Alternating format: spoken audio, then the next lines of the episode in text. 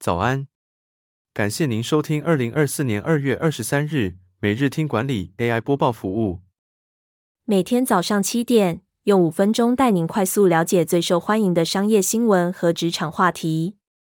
订阅每日听管理节目，日日学习，每天进步百分之一，一年强大三十七倍。现在加入 Apple Podcast 付费订阅，每天不用五块钱，天天为你导读一本商管好书。实用技巧随学即用。首则文章是：转职意愿创五年新高，四成工作者不惜降薪也要跑，企业加薪多少才能留住人？根据主计总处数据显示，二零二三年总薪资平均为五点八万元，年增百分之一点四二，但实质总薪资则年减百分之一点零四，是十一年来最大的衰退幅度。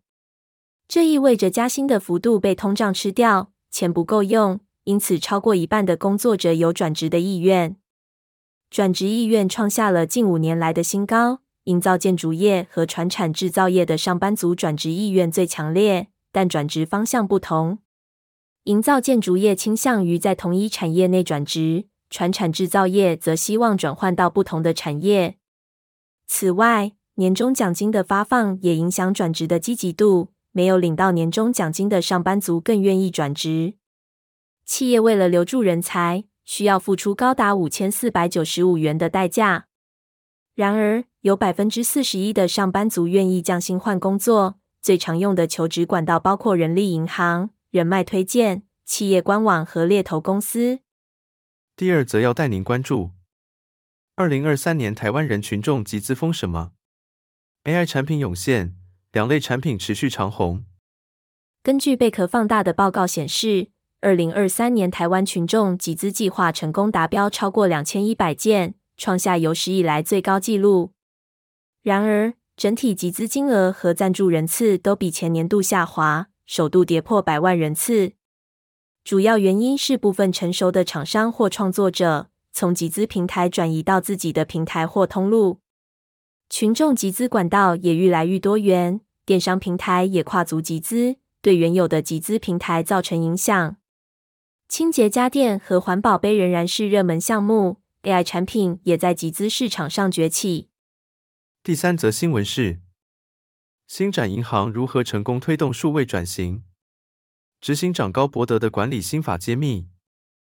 元智大学终身教育部主任吴向勋分析。成功的数位转型需要彻底改造组织基因，而不仅仅是引入新工具和技术。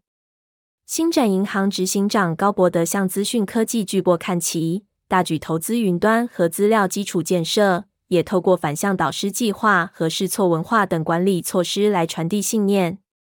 他也让技术和业务团队拥有共同的绩效目标，不仅突破部门藩篱，更能加速决策，增强向心力。其实，文化转型比技术转型更难，需要包容不同员工，减少年轻员工与年长员工之间的差距，才能真正打破部门界限，实现共同目标。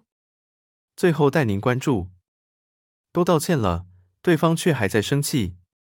面对情绪失控的客户，丁玲娟的看法：客户在网络上留负评，是现在做生意的人最怕的事之一。丁玲娟分享。我们都希望客户满意，但有时候遇到情绪失控的客户，很容易受惊和受挫。领导者要谨记，公司的规定不能太僵化死板，必须给予服务人员一些弹性，才能解决客户的问题。遇到情绪波动很大或失控的人，要忽略他们的情绪语言，专注在他们背后所在意的问题。丁玲娟提醒，情绪管控能力在职场上非常重要。能帮助我们解决问题，并不被失控的人所影响。感谢您的收听。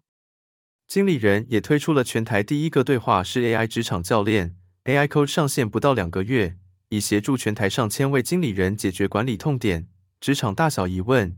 期待您至经理人网站免费加入会员，无限提问。也诚挚推荐您订阅经理人电子报，我们会将每日播报的文章寄送到您的信箱。再次感谢您，祝您有个美好的一天。